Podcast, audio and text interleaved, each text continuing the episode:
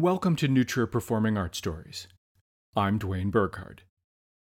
In part two of my interview with podcaster John Siuntres, John and I talk about how his Word Balloon podcast, which is essential listening in the comic book fan world, got started. We'll also return to WNTH and talk about its influence on his remarkable career. Here now is part two of my interview with John Siuntres. So let's talk about podcasting now. Sure. Uh, 2005 is when you founded Word Balloon. That's right. Um, how did that start to happen? You become aware of the technology, and something in your head says, "Wow, this is you know this is a this is a creative outlet that I can't walk away from." Tell me about the process of, "Oh, hey, I want to do this," and go from there to actually you know uploading. Well, you know, this was uh, like you said, 2005, and um, I was at Sporting News Radio, and in February of 05, Wired magazine had that article about podcasting, and you know, God, I know you too, uh, uh, Dwayne. Before uh, podcasting existed, you were doing an audio show on on Apple. Yep, Mac OS Radio. Wow, good for you. Wow, yeah, that was QuickTime uh, QuickTime streaming server technology. Yep, that's right. I did that. Well, and that's the thing, and it was like, well, I'm not getting the hosting opportunities that I'd like at Sporting News. So I uh I decided first Paul Allen and the the people behind the sport the uh, Sporting News company were always typical internet startup like hey if you got any new ideas let us know and you know we, this is the person to talk to or whatever. So I noticed that Paul had opened the Science Fiction Museum in Seattle. And that and I was just looking at their website and they were saying, "Oh, this weekend we're going to have a bunch of cartoonists, and we're going to have a tutorial for kids and show them how to make comic books." Blah blah blah. And I said, "Oh, you know, uh, using that email, I'm like, hey, if you'd be interested, I'd love to. i am a big comic book nerd and sci-fi nerd and all all all genre fiction. That's the pretty word, as opposed to just being nerd culture, which I embrace. And I'm like, hey, if you want, I'd love to do interviews for the museum, and we could post them on the website or whatever. And they're like, well, we're not interested, but that's a great idea. You want to do it yourself. And I'm like, well, that sounds cool. And and again, I was already starting to listen to a handful of podcasts here and there. And I'm like, well, let me just start this. So in May of 2005, I, I recorded four uh, interviews and, and started Word Balloon. And a year into it, Sporting News moved to, I, I'm trying to remember if it was, I believe at first it was Dallas. And they eventually became the Yahoo Sports Network. I don't even know what they're called these days, but I know they still exist. And they didn't. They only uh, took a couple of the on-air talent. Everybody else was just cut loose in Chicago. So um, didn't have a job for a little while. I ended up uh, managing a Starbucks in Evanston, and uh, while I was doing that, I was still doing my podcast. And I'm like, wow, I'm just having the time of my life. I I applied my radio skills to conducting these interviews, and initially my thought was, let me generate some new interview audio that I can take to a new radio job and say, here, this is what I can do. And I would talk to people like my friend Walt Simonson, who's a brilliant Marvel Comics cartoonist and writer. He did the original Star Wars comic book. So I'm like, well, that would be something that I could, you know, if they don't, if they don't, especially back then, if they're not into comic books, certainly Star Wars was enough in the public consciousness that that might intrigue somebody as a different interview subject. So I started doing things like that. Luckily, when I started, that's kind of when the superhero films really started to happen. You had Batman Begins, you had the original Sin City. These were adaptations, Road to Perdition, which a lot of people are stunned to learn. Oh, no, that's based on a comic book. And I would talk to the writers and artists of these uh, properties that then became exploited in film and even later television and then all of a sudden, it's like, wait a minute, this is its own thing.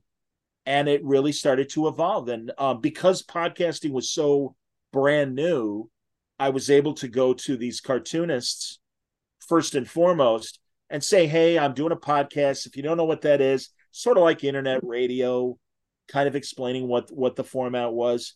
And after doing so many years of interviewing athletes, coaches, and, and journalists I, I felt comfortable in my interview style. And they weren't used to that because, as you know, a lot of podcasters are like high school and college radio. This is their first audio of things. And they're not as experienced at conducting a conversation and conducting an interview. So I think luckily my years of at that point 15 professional years helped me legitimize what I was doing and the publishers and the cartoonists uh, and the writers all are like, "Oh, this guy knows what he's doing." So I'm going to talk to him. And that really helped my credibility and helped my show flourish. We are talking to podcaster and host of the world famous Word Balloon podcast, John Siuntres. And we're going to take another break. We will be back in just a moment. This episode of New Trier Performing Art Stories is being brought to you by my new book, Rags, Riches, and Roller Coasters My Life as a Serial Entrepreneur by Dwayne Burkhardt. The book chronicles my incredible 25 year roller coaster ride during my crazy, difficult, wonderful, tragic, and amazing years as a small business entrepreneur. The book is available at Amazon.com in ebook, paperback, and hardback. Get your copy today.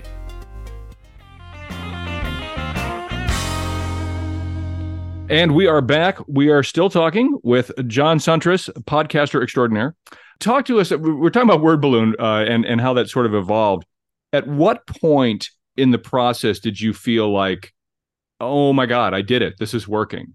How how far you started? You, you said you started in early 2005. How far after that is it? Oh, hey, this is a thing that you know. This is a career here. Well, I. I didn't think of it as a career. I always thought of it as kind of a side hustle in a good way. But what was great was in that first year, and really within the first couple of months, I spoke to this one writer, my good friend Jeff Parker, who I've known since I started podcasting. And there was an artist who no longer is with us, unfortunately, the great Mike Wieringo. And Mike was a very key Marvel artist, did a lot of big books. And Jeff was like literally within the first three months of me doing Word Balloon. And all of a sudden, I get this email from Mike saying, Hey, I see you interviewed my friend Jeff. I've been having trouble downloading it. I'm on a Mac. Can you contact me and kind of walk me through so I can listen to the show? And I'm like, uh, Of course I could. Would you be on my show?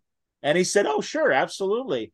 And man, Mike was so good to me. I mean, he passed away in 2009. So for four years, he was a great sounding board of listen, I'm coming from radio, but I'm I'm invading your comic book professional community. Please tell me what I'm doing right. Please tell me what I'm doing wrong. I don't want to half-ass this. I really want to do it well. And he was a wonderful sounding board and also a good ambassador for me to others in the business. And it's like, no, no, no, talk to John. John knows what he's doing. Because again, all of a sudden, kind of like dandelions, all these podcasts are popping up, and you got everything from Jimmy's uh, comic book list. This is what I read this week, and I liked Superman, and I didn't like Fantastic Four. Two people trying to do interviews, and and again, my radio back- background really helped me. And I got to say, right away, Marvel, the number one comic publisher, as well as from a uh, certainly a television and movie standpoint, their dominance, you know, can't be denied. But this is three years before the first Marvel movie, Iron Man. I mean, they, you know, there was Blade and things like that in the yeah, but it's not the same. It wasn't the, it wasn't the beginning of the the sort of epic intentional focus in in that direction, right? Absolutely, absolutely. But but Marvel's like again the writers and artists. My good friend Brian Michael Bendis, who's a very accomplished comic book writer and also television writer. After I started talking to him, he really spread the word to all the other Marvel people, including Marvel management, and it's like John knows what he's doing. DC was a tougher nut to crack, the Batman Superman company, because uh, they were much more corporate, kind of like the way we described NTH earlier. Marvel was like, hey, as long as you don't do anything stupid, we're going to let the writers and artists do their thing. DC was really very much, well, if you want an interview, you have to go through us and all of, you know, just kind of the typical red tape that anyone would have if they were trying to pursue an interview. But eventually I kind of won them over as well. So then I really didn't try to get advertisers until I had an average audience of around 2000. And even then, it was just token kind of independent comic book seller digitally that sort of competes with Amazon, but do you do your own thing? Would you be interested in advertising your service on my show? And I'd get like 50 bucks a month or whatever. Or some people took other podcasts would take it in trade. I was always money hungry. I'm like, give me the money. And he they did, and I didn't make it too expensive. But my audience started to grow because thankfully with social media, I mean, even before MySpace, a lot of these creators had message boards and they I would either invade them and say, Hey, you love Geoff Johns. Well, I just did an interview with Geoff Johns. Here's the link. And that would make my audience grow. And and again, thankfully it was still such a novelty that and and also more than the coverage that the nerd culture would get with three minutes on entertainment tonight or one of those other entertainment news magazines next to nothing on radio except for maybe some local examples here and there.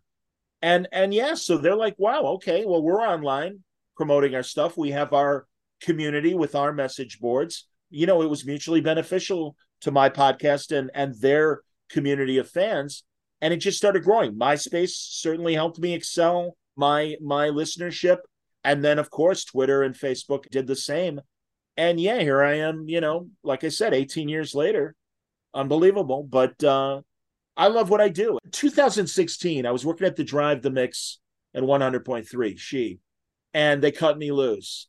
And uh, I'm like, all right. Well, then I put in even more daily effort, started doing more podcasting, and I, I did manage to uh, jump onto WBBM radio and do of all things traffic reporting. Last thing in the world I expected to do in my radio career, but it was good part time money because it was a union job.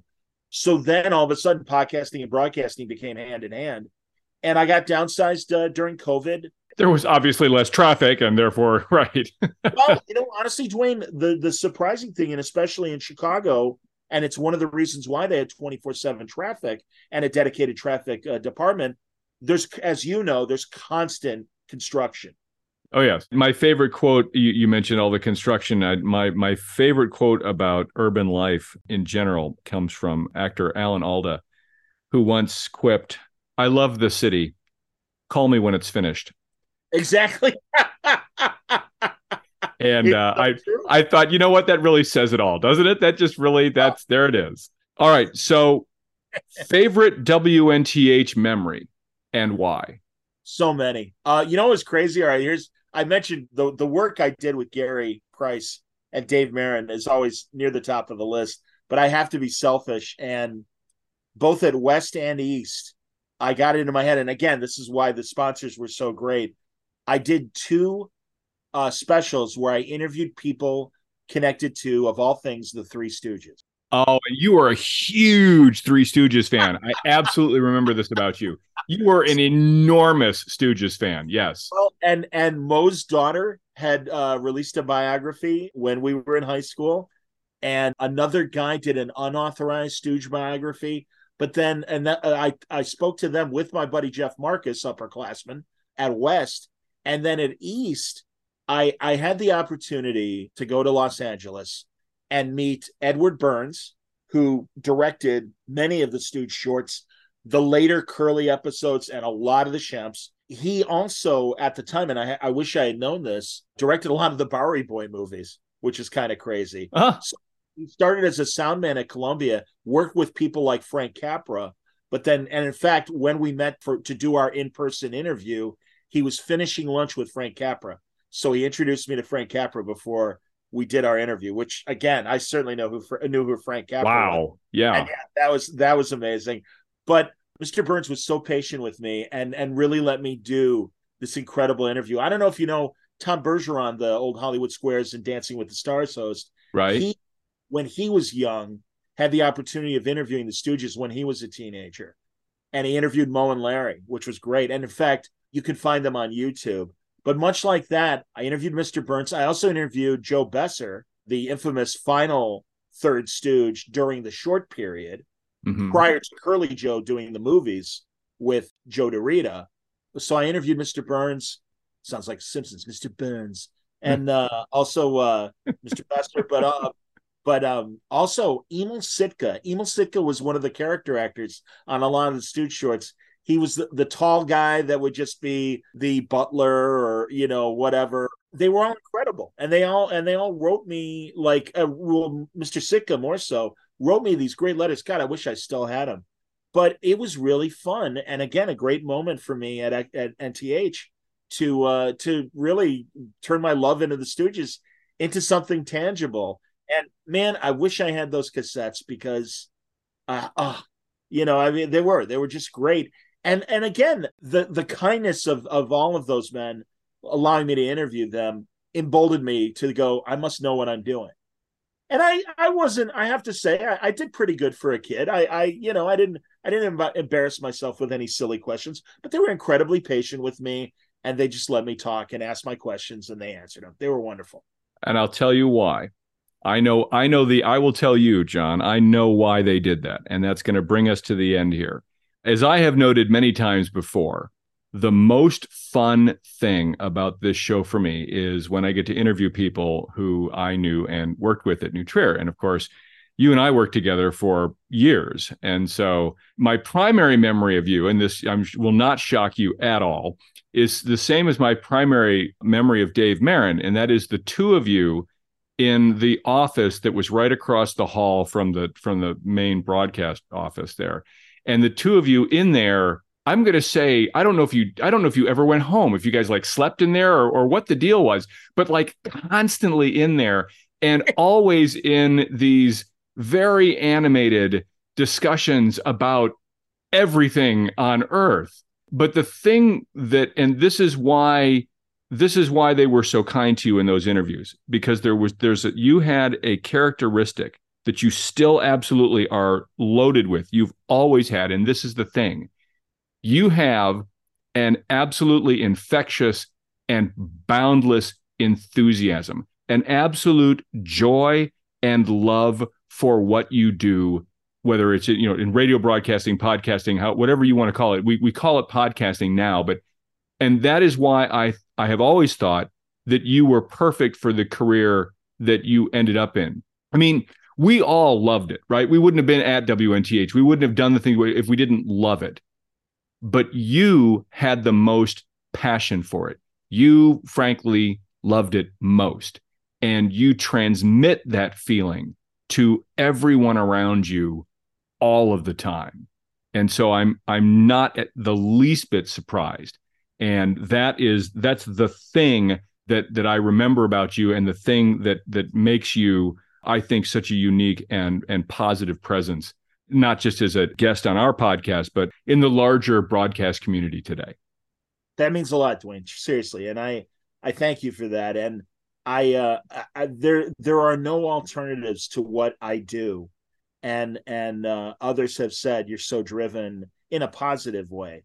And it's because yeah I, I, love this. And i really did take to this. And i'm like no this is cool. And really going back to that you know great teachers saying you should do this it's like i think i can do this so yeah you know and and and truly as i said i'm a foot soldier in broadcasting i have many successful friends my friend judd sirott is the voice of the boston bruins my friend jesse rogers is one of the top baseball reporters for ESPN. My friend Mike Greenberg is one of the most successful hosts at ESPN. These were all score friends of mine, and I love them and I admire their success. Luck is as important as talent. And uh, and you'll forgive me for saying talent when I'm describing what I do, but I just thankfully the digital platform has afforded me to kind of be in charge of my own destiny and not have to pursue uh, a, a, radio station or a television station to let me do what I do. And as the biz the business of broadcasting changes, and I think they expect a lot more for a lot less money from the other foot soldiers and stars of broadcasting, the digital platform has allowed me to forge my own way and and succeed and and get other opportunities that being uh the guy who makes commercials at 100.3 wasn't going to get me so I, have I've been I've been very very fortunate. I really quick want to mention that my our good friend Gary Price just uh, helped me get a part time job with the American Library Association, where I am producing podcasts for them. Congratulations! Thank you very much. And Gary is one of the hosts. Oh well. So full circle, man. 1979. Gary trying to figure out radio when we we're freshmen and here we are working together again and it delights both of us to no end that's awesome and i can't wait to hear it uh, our guest today has been podcaster John Siuntres. John, it was a tremendous privilege to work with you at WNTH. And I continue to follow your career online with great joy. And I know that we all wish you the greatest success in everything you do. Thank you. Well, I, I appreciate the interest, Dwayne, seriously. And, and as always, I was great. It was great to see you when you were in town uh, earlier this month. And uh, yeah. for the know, reunion, 40 years, man. I know. Jesus. But it's great. And truly, man, congratulations on on your own success, and not only with this wonderful podcast that is a joy to listen to, but uh, also your authorship. And uh, looking forward to talking to you about uh, your uh, your your next sci-fi book. I will be on your show anytime, my friend, anytime at all. Thanks, man. It is just so much fun to interview my friends. New Trier Performing Arts Stories is a copyrighted production of Narratives LLC. It is written, directed, produced, and in this case, mercilessly edited by yours truly, Dwayne Burkhardt, because it needed to be in order to turn our 90 minute conversation into two 20 minute podcasts. For those living in the New Trier area, a reminder that the Frosh Soph Musical Workshop will be performing tonight and tomorrow, December 1st and 2nd, in Cornog Auditorium on the West Campus. And next weekend is the Winter Play in McGee Auditorium on the East Campus. Please see the New Trier website for details. For more information about our podcast or to suggest a guest or sponsor, please email info at newtrierpadstories.com. And please join us next week for part one of my very special interview with actress and Oscar nominee Virginia Madsen. Until then, thanks for listening. Please hit that subscribe button, and we'll see you next time.